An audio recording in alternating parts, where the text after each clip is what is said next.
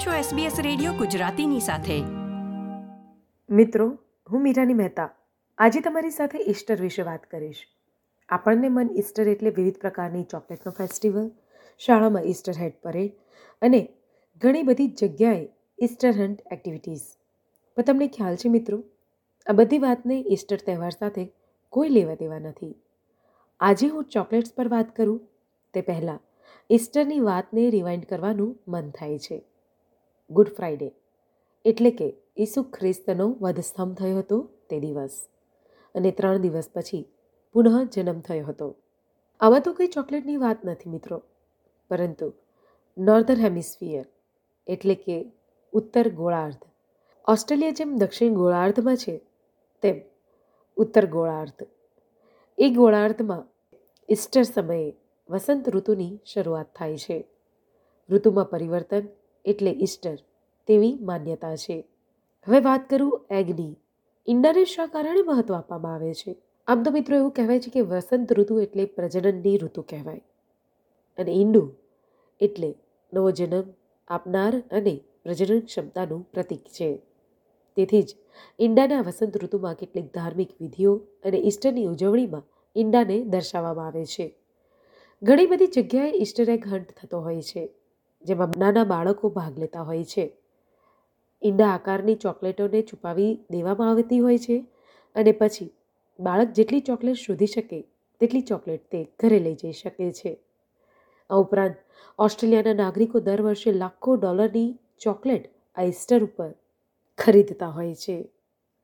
ઓગણીસમી સદીની શરૂઆતમાં હાથથી ઈંડા આકારની ચોકલેટ બનાવવાની શરૂઆત થઈ હતી. ત્યારબાદ યુકેની એક કંપનીએ ચોકલેટ બનાવી હતી.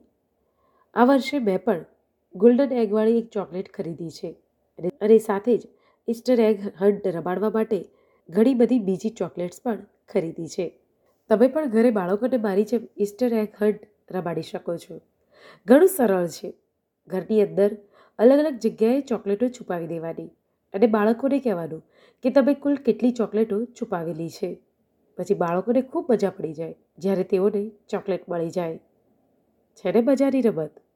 આ સાથે જ મિત્રો ઓસ્ટ્રેલિયાની શાળાઓમાં ઈસ્ટર હોલિડેઝ પહેલાં ઈસ્ટર હેટને શણગારવામાં આવતી હોય છે. તેના માટે વાલીઓએ બાળકને શણગારની સામગ્રી ઘરેથી પૂરી પાડે અને શાળામાં બાળક હેટ તૈયાર કરે. દરેક શાળા પોતાના સમય અનુસાર ઈસ્ટર હેટ પરેડનું આયોજન પણ કરતી હોય છે.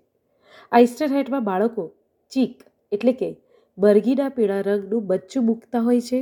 અલગ અલગ પ્રકારના એગ્સ લગાવતા હોય છે. રંગબેરંગી પીછા તારાના સ્ટીકર્સ અને બીજું ઘણું બધું લગાડીને હેટને સુશોભિત કરતા હોય છે. અને હા, ખાસ બની વગર ઈસ્ટર અધૂરું છે. સસલાના આકારની હેટ અને હેરબેન્ડ બાળકોને ખૂબ જ ગમતી હોય છે. હવે વાત બનીની કરી રહી છું. તો મિત્રો, તમને જણાવી દઉં કે શા કારણે રેબિટનું ખૂબ જ મહત્ત્વ છે. વેલ, મને અહીં સાંતાક્લોઝ યાદ આવી ગયા. વાત કંઈક એમ છે કે સત્તરમી સદીમાં જર્મનીમાં સાન્તાક્લોઝની જેમ ઇસ્ટર હેર, એટલે કે સસલા જેવું પરંતુ થોડું લાંબુ પ્રાણી, કે જેણે બાળકોમાં ઈંડાનું વિતરણ કર્યું હતું. તેથી જ મિત્રો, ઈંડાની જેમ ઈસ્ટર પર સસલાનું ખૂબ જ મહત્ત્વ છે. તો આ હતી મિત્રો, ઈસ્ટર પરની થોડી જાણી અજાણી વાતો, કે જે મેં મીરાની મહેતાએ એસબીએસ ગુજરાતીના માધ્યમ થકી આપની સમક્ષ રજૂ કરી હતી. આપ સૌને આવનારા તહેવાર ઈસ્ટરની ખૂબ ખૂબ શુભકામનાઓ. આપણો સમાજ આપણી વાતો એસબીએસ ગુજરાતી.